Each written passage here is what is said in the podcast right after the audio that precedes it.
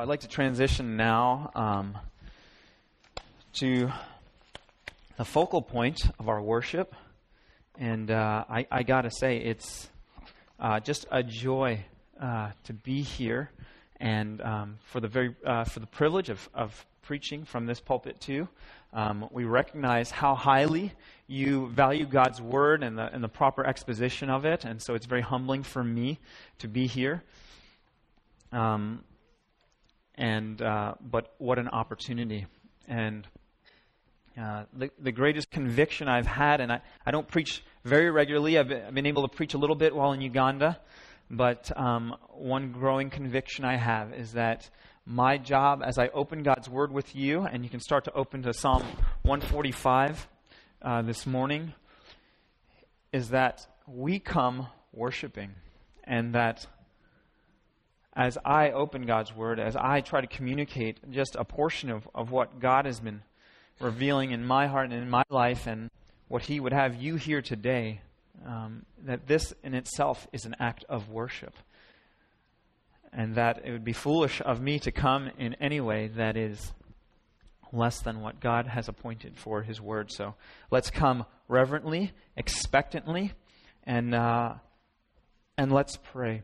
Lord God, we thank you and praise you for who you are. That you, Jesus, are the Word made flesh, and by your Word you created all things. By you all things were created, and for you, and all things hold together in you, as we know from your Word. God Almighty, we just pray that you would uncover in our own hearts, Lord God, ways in which we have failed to be in awe of you, Lord God, and help us to return to the awe that you command in your word, and Lord, the, the awe that is um, the part of every believer's life. And Lord, may we live in light of that. For your praise and for your honor and for your glory, we ask and pray. In Christ's name, amen. Amen. I'm going to start with an introduction which tells a little story of, of uh, ways I've struggled in, in transitioning to the mission field. Um, uh, a little bit about my story.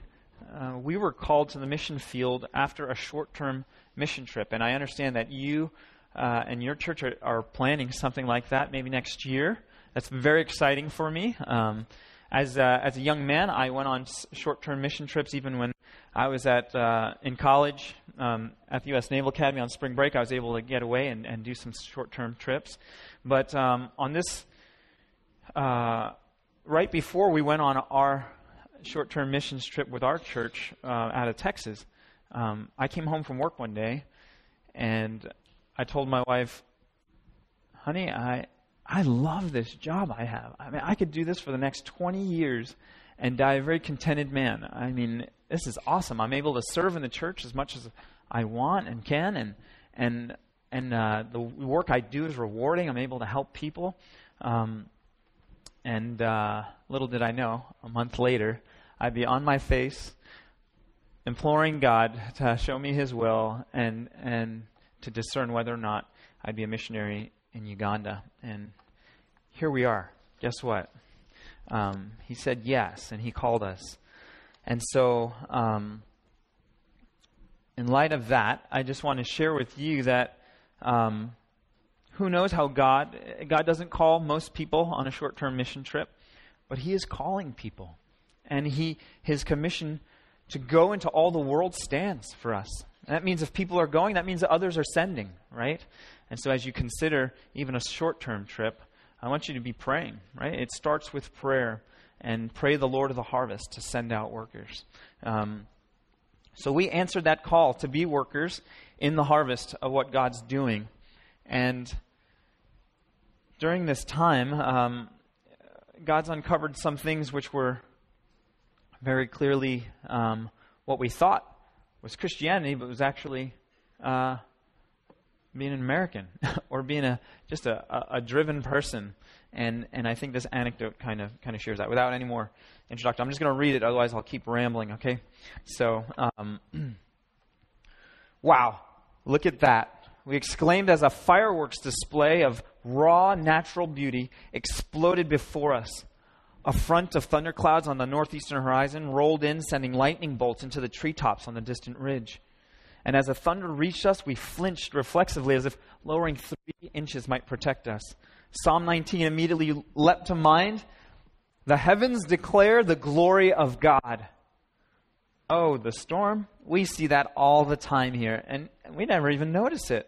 This was our first rainy season in Uganda, and at least the 50th for Lydia, our friend. Probably six months later, during the next rainy season, my response was quite different. As, light, as lightning flashed, thunder rolled, and drops began to drum on the batty, the metal roofing material above me, the first thing that came to mind was, oh, great. The grass teams are going to be dodging work again. Let's see how many actually stick around today. Even as I spoke, some were gathering on my front porch to avoid the great fat raindrops that were now swelling into torrents. I wasn't thinking about God's merciful and faithful nature to soften the soil for planting and water believing and unbelieving farmers' crops. What had happened in such a short time?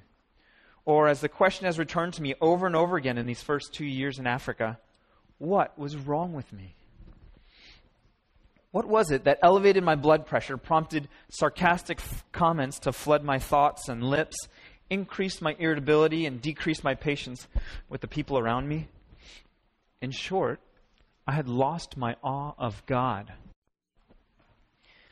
The thundering and flashes of fire on Mount Sinai left the children of Israel begging for an intermediary to shelter them from the blast of God's ineffable glory. In fact, if we think briefly, we can remember the revealing of God's glory throughout His Word and the resulting awe putting God's people flat on their face. Yet here I was in the very presence of the same eternal King, grumbling sarcastically, thinking very small, selfish thoughts. These same thoughts have tripped me up several times in our first year and nine months of ministry in Uganda and they've threatened my, my joy and passion for the Lord's work, the unity of our marriage, our family, and our ministry team, my confidence in God to care for me and my family, my trust in the Lord, and even my sleep. This morning, I'd like us to look at Psalm 145, where the awe of God is the overriding worldview of King David. I'd like us to consider if in ministry or, or simply in life, have we been captured by something other than the majestic, powerful, gracious, merciful, patient magnificence of the glory of the triune, holy, all knowing, good, and gracious, all powerful, sovereign creator, the faithful King of kings and Lord of lords? Let's turn to Psalm 145 and I'll read it. I'll, I'll be reading from the ESV.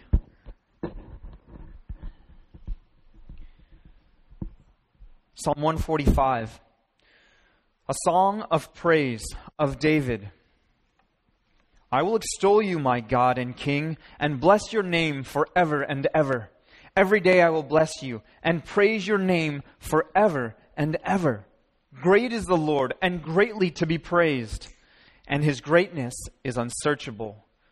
One generation shall commend your works to another and shall declare your mighty acts on the glorious splendor of your majesty, and on your wondrous works I will meditate. They shall speak of the might of your awesome deeds, and I will declare your greatness. They shall pour forth the fame of your abundant goodness, and shall sing aloud of your righteousness. The Lord is gracious and merciful, slow to anger, and abounding in steadfast love. The Lord is good, and his mercy is over all he has made. All your work shall give thanks to you.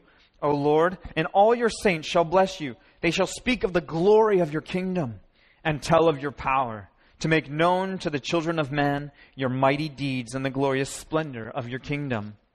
Your kingdom is an everlasting kingdom, and your dominion endures throughout all generations. The Lord is faithful in all his words and kind in all his works. The Lord upholds all who are falling and raises up all who are bowed down. The eyes of all look to you. You give them their food in due season. You open your hand, you satisfy the desire of every living thing.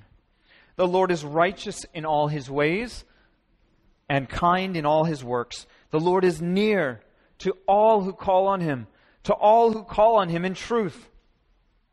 He fulfills the desire of those who fear him. He also hears their cry and saves them.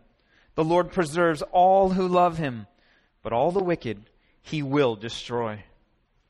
My mouth will speak the praise of the Lord, and let all flesh bless his holy name forever and ever. And I think we can say, Amen. What is David's worldview?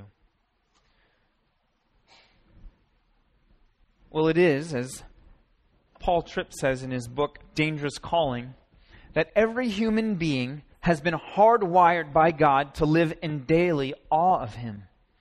This means the deepest, most life shaping, practical, daily motivation of every human being was designed to be the awe of God. This is the calling of every person. This is the umbrella of protection over every person. This is the reality that is to define and give shape to every other reality in a person's life. Really? Is, is that what's intended here? As we study this psalm, I think it'll be very clear that this is, in fact, true. And that the cares and concerns that crowded my heart on that rainy day in Africa were indeed an awe problem. David, in this last psalm, bearing the title of David, summarizes a life of living as Israel's second king and God's servant. This poet, prophet, would tell of the eternal life to come in an eternal kingdom of the King of Kings. This is a psalm of praise. David himself authors over 70 psalms. And instead of a lament, a cry for help, or, or any of the other types of psalms, in this one, it's a psalm of praise. And it introduces the last uh, five psalms of the, of the Psalter, uh, which are all begin and end with praise the Lord. And so uh, let's look at what should a life of awe look like. And that's, that's our first question. What should capture your awe? And let's dive right into the text to, to find our answer because David wastes no time. What does he say? I will extol you, my God and King, and bless your name forever and ever. Clearly, God is the object of his awe. He says, My God and King. This is the, the word Elohim, right? Which brings us back to the very beginning.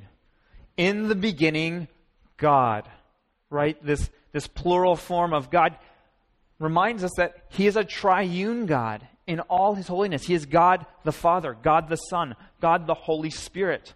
Three and yet one. This mystery is essential to His nature. Right? He is eternal and forever. Why? Because He says, I will praise your name forever and ever.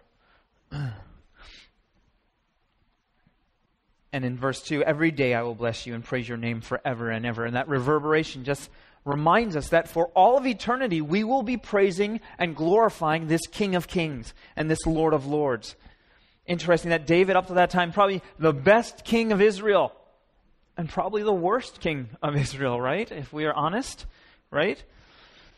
And yet he was given a promise that he would always have a king from his line on the throne we know that this is pointing to God the Son, Jesus Christ, our Lord. God's attributes of power are then emphasized, and that's, that's summarized here in this, in this third verse, which communicates really the great theme of this entire psalm. Great is the Lord, and greatly to be praised, and his greatness is unsearchable. We see this echoed down throughout the entire Bible in Isaiah, for example, where it says that in, in chapter 40 that his greatness is unsearchable. And this is repeated again in Psalm 40, but, but also in, in Job 26, he paints a beautiful picture of it, where though we will praise God forever and ever, it says in Job 26, Job says, but, but what do I know of God? And, and he reminds us that when we worship and praise God forever and ever, all that we've known, all that we've amassed, even in the first million years of worship of God in heaven, it'll be, as he says, the hem of his garment, just touching the fringe, or just hearing a whisper from someone in the corner. Do I know what they're talking about? Do I know what they're discussing? No. It's just a whisper. Just a whisper. Even if I were to master all 66 books of God's inspired word, it would just be touching the hem of his garment.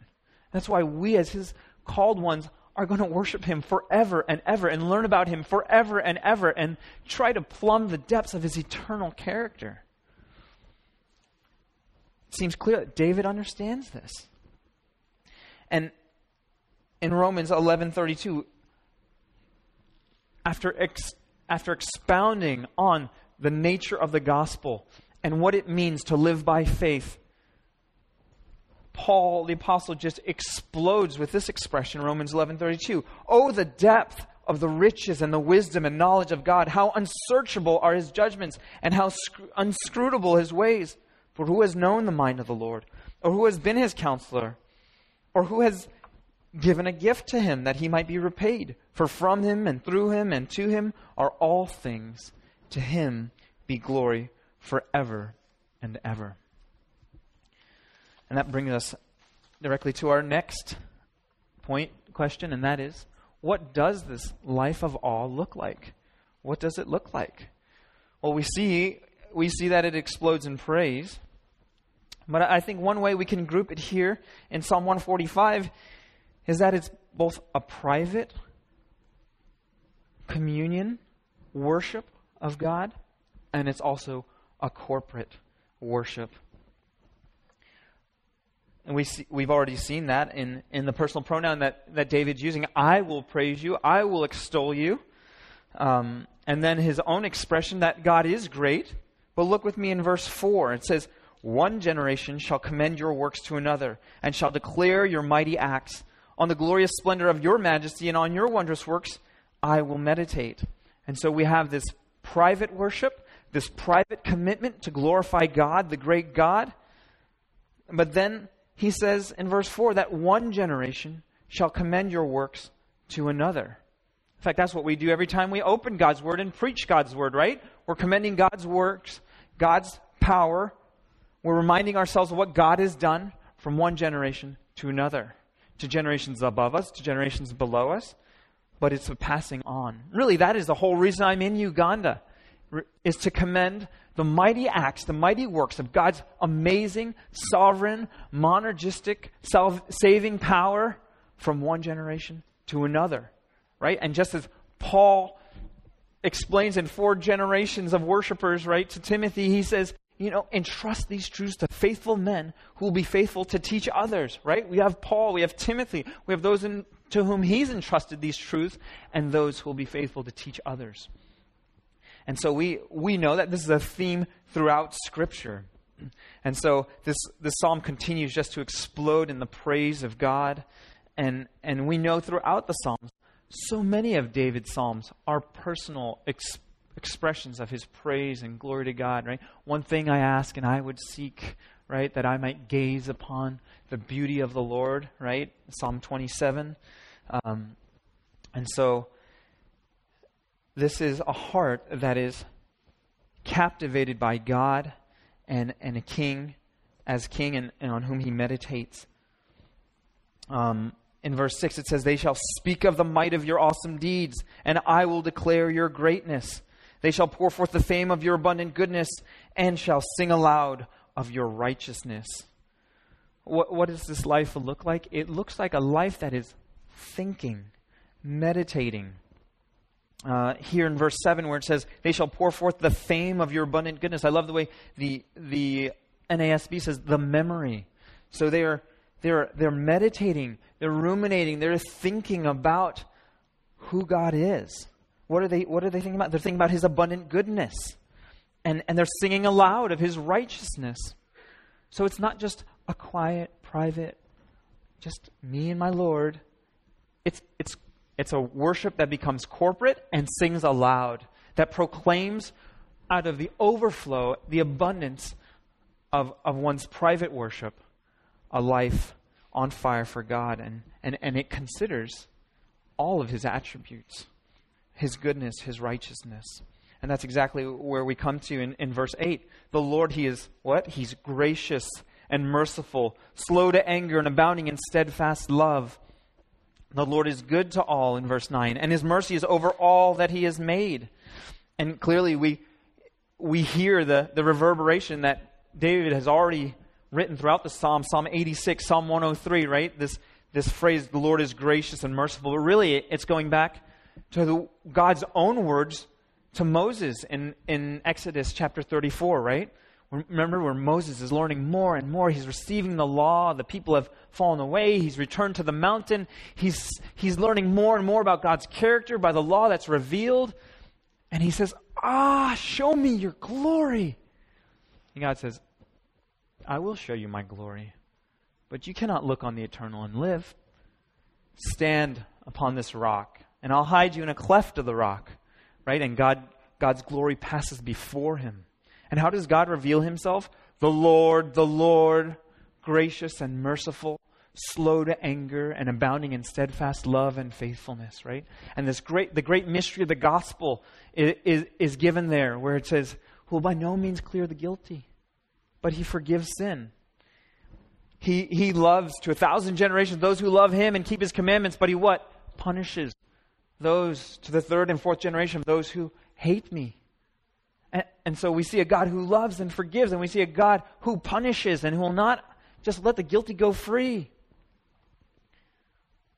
And here is a great reminder to us that as we consider God's attributes, we cannot look at one attribute and latch on in isolation to all his other amazing attributes as he's revealed to them, revealed them in his word. Even here, and, and throughout Scripture, where, where these phrases are grouped, He's gracious and merciful. He's slow to what? Anger. Right? God's anger is a part of His character. And to say that God is angry doesn't diminish His holiness or glory or uh, His love, even. Right? Because it says immediately after, He's abounding in steadfast love. And we see clearly in generations that have gone before us in this country the overemphasis of, of God's attributes and in, in isolation of others, whether it's his love or it's his anger, where people are, are hating others or they're loving others who they need to lovingly confront in their sin. And so this meditation on, on God's attributes must incorporate all of his attributes. It says, The Lord is good, and his mercy is over all he has made. Look at what it says in verse 10. This has caused me to pause and wrestle with God's word over and over again. It says, All your works shall give thanks to you, O Lord, and all your saints shall bless you. They shall speak of the glory of your kingdom and tell of your power, to make known to the children of man your mighty deeds and the glorious splendor of your kingdom. And as this psalm transitions to a meditation on, on the kingdom of God, it, it is still keeping this theme of the attributes of God's glory and, and, his, and his amazing character. Because look what it says in verse 10 All your works shall give thanks to you. Really, I wrestled with this because I couldn't help but think about Romans chapter, right? Where, where the created doesn't give thanks to God, doesn't honor Him, even though His eternal attributes and His divine nature have been seen in all that's around them, right?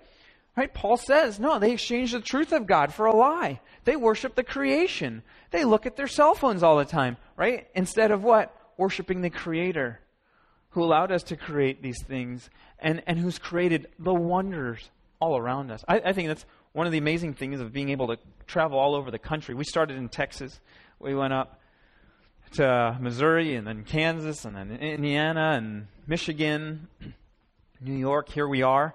Here we are in uh, Kentucky and Tennessee. Amazing. I mean, towering trees. And we came from uh, New York and Connecticut where, you know, a month ago they had tornadoes tear through and just devastation, power lines down, just the amazing power of God and yet it says here, all your works shall give thanks to you, O Lord.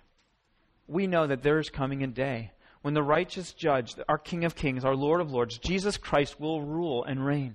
And because he humbled himself to the point of death on a cross, what, what does Philippians say? God highly exalted him and gave him the name that is above every name, that at the name of Jesus every knee would bow and every tongue will what? Confess, right? And that's the idea here this confession, this giving thanks. Everyone will give thanks, but some will depart and go to an eternal judgment, and some will go to eternal worship and awe of this, of this King of Kings and Lord of Lords. Look what, says, what it says with me in, in verse 13 Your kingdom is an everlasting kingdom, and your dominion endures, excuse me, throughout all generations. and we'll, we'll return to this as we consider what it looks like to lose your awe and, and to regain your awe. Um, in the Septuagint, it, it, adds this, this phrase The Lord is faithful in all his work, words and kind in all his works. Verse 14 The Lord upholds all who are falling and raises up all who are bowed down. Here we can almost say there's a transition from God's acts of greatness, his power, his might, his rule, his reign, his sovereignty, to some more practical ways in which he cares. Look with me in verse 14. The Lord upholds all who are falling down and raises up all who are bowed down. The eyes of all look to you, and you give them their food in due season. Think about the abundance we have of food. Uh, the eyes of all looking to you. It makes me think of a brood of chicks, right? Looking, or, or uh, you know, these uh, little robins in their nest, looking to the mom, so dependent. And what does she do? She faithfully feeds them. We had an opportunity to go to the ark and see and, and all this conjecture and all these ideas of how did they feed all these animals and how did, you know, and, and they have all these contraptions and things of how they would have stored food and, and it's all these great ideas and ultimately God saved Noah, his family, God fed them, and all these amazing creatures from which now we have what populates the earth today. God did that. and look what it says in 16. God's not tight fisted, He's not holding back, as someone would uh, deceive us and say, ah, oh, even in the garden, you know, He didn't let them eat of that one tree. Yeah, everyone focuses on the one tree, but it said God gave for food every seed bearing plant. Right? And look what it says here in 16. You open your hand and you satisfy the desire of every living thing every living thing. The Lord is righteous in all his ways, and he's kind in all his works. The Lord is near to all who call on him, to all who call on him in truth. He fulfills the desire of those who fear him. He hears their cry and he saves them. Right? That's what that's what the whole Bible hinges on, right? If we look at the book of Jonah, that's what Jonah learned in the belly of a fish. Salvation is of the Lord and, and everyone among the faithful throughout each, from eternity past to eternity future. That is the, the cry of their hearts that salvation is of the Lord. He saves. It says in verse 20 the Lord preserves all who love him, but the wicked he will destroy. My mouth will speak the praise of the Lord, and let all flesh bless his holy name forever and ever. And so we have a return that not only is God eternal, but we too will praise him for all of eternity. And that's, that's what we've been appointed to. And in these last two points, I'll move quickly um, in just looking at what does it look like to lose your awe. And, and by my own confession, I've already started with that, that it, it looks like one who's fearful, not just of of his, of his circumstances. You know, what, what was I fearful? I was fearful really of the consequences of those circumstances. The rain was falling. Yeah, we have teams of 24 and out, out there working this, this big campus that we're trying to maintain and grow. And in that moment, I was overwhelmed by, okay, I've got to deal with these workers. If if they take off and don't come back to work, man, I got to do the paperwork and and I got to work with these managers to deal with it. But but really, it's just it's just fear, right? it's not looking to God as, ah, look, what a great time to, to bring the rain and, and to bless your people. It's, uh, it's fearful of the consequences and what's going to happen next. really, fear of the unknown, right? What does it look like when I get home and I'm stressed and I'm carrying all that work home with me? I'm controlling, right? I'm, I'm ordering my kids around. I'm harsh. Maybe I'm unforgiving with my wife and, and others. Um, I lose hope, right? Uh, I'm just tired. I'm tired, right? Why? Maybe I'm, I'm in awe of God. I'm not in awe of God. I'm, I'm just thinking about my limitations, my inability. Um, really comes down to pride. I'm not dependent on the Lord. I'm not crying out to Him to, to, to save me again from these circumstances, to refine me, to, to show me how He's sanctifying me even, even in this. And um, I think we have a great example from Scripture of a Gentile king who experienced this and what it looks like. Uh, and you can turn with me to Daniel chapter 4 because we see an echo of, of what we've already read in Psalm 145, where it talks about God's kingdom being an everlasting kingdom and his dominion enduring from generation to generation.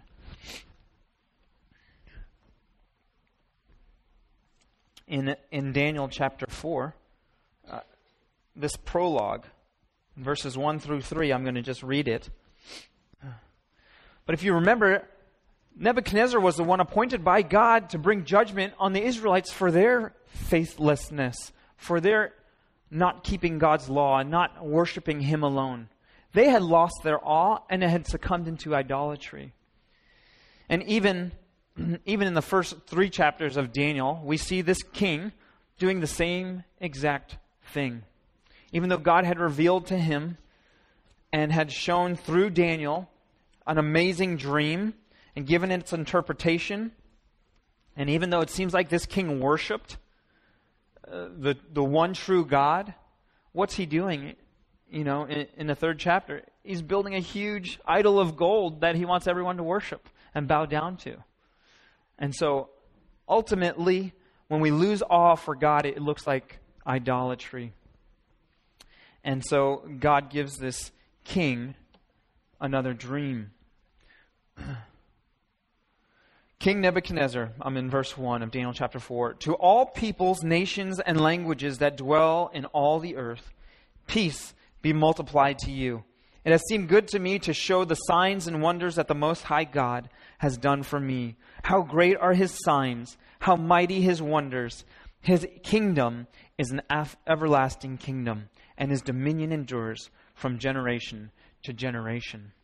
Here was a man at the pinnacle of every achievement known to man.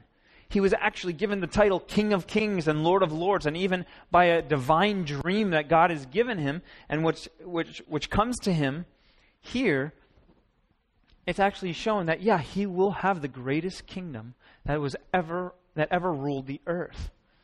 And from a, from a worldly way of, of speaking, he was the King of Kings and Lord of Lords. And yet, what is he saying? He's saying that the Most High God is greater. His signs, His wonders, His kingdom, His dominion. And it, and it endured from generation to generation. This is where Nebuchadnezzar is shown a dream of, of, this, of this great tree that's cut down and, and a, that regenerates, right? And so um, Daniel is brought in and interprets this dream and shows him and I want us to turn a page and go, go down in the chapter where he repeats this yet again, where his reason returns to him. And after he's gone through this, these seven times of, of trial where he's, he's growing out dreadlocks and eating grass like an ox, his senses return to him. His kingdom is completely restored to him. And he says it again uh, in verse 34 of chapter 4. At the end of my days, I, King, I, Nebuchadnezzar, lifted my eyes to, ne- to heaven, and my reason returned to me. And I blessed the Most High God, and praised and honored him who lives forever. For his dominion is an everlasting dominion, and his kingdom endures from generation to generation. All the inhabitants of the Lord are accounted as nothing. And he does according to his will among the host of heaven and among the inhabitants of the earth, and none can stay his hand or say to him, What have you done? And then dropping down to verse 37 Now I, Nebuchadnezzar, praise and extol and honor the King of heaven, for all his works are right and his ways are just, and those who walk in pride he is able to humble. So to lose your awe, simply put, it looks like you're placing in the position that God alone deserves to have in your life anything else, something else. Oftentimes, good gifts that He created for us to enjoy, and yet we're making that the object of our joy and who we are. So as we close, I don't know. Um, okay, there we go. What should we do? We've lost our awe. I think it's very clear here in this psalm. What does it say? It says, My mouth will speak the praise of the Lord, and let all flesh bless his holy name forever and ever. We see this in the lives of the disciples, right? We see that when confronted in their sin, when they see their their inadequacy for anything, what do they say? Oh, Lord, uh, Peter, go away from me, for I'm a sinful man. Right? We, we see this in the prophets. Isaiah, before the throne room, seeing the glory of God, falls on his face. Woe is me! I'm undone. It, it sees our sin in light of God, and it reminds, uh, it reminds yourself, you know what? Christ saves sinners like me. Theology, therefore, is a means, not an end in itself. Meditating on God's attributes and His holy nature, all that He is, is a means for us to live in awe of the living God. And that produces in us a holy life. In light of His glory and grace, we can see our sin clearly. So that all the truths of the gospel, as, as uh, Tripp also says in Dangerous Calling, all the truths of the gospel, Christ's substitution, his justification, his imputed righteousness, the gift of repentance, should never make us smug, indifferent, or callous toward anyone or anything in all creation. Look, if you have not put your faith in Jesus Christ, hear the words of our Savior Jesus said, Come to me, all who labor and are heavy laden, and I will give you rest. Take my yoke upon you and learn from me, for I am gentle and lowly in heart, and you will find rest for your souls. For my yoke is easy and my burden is light.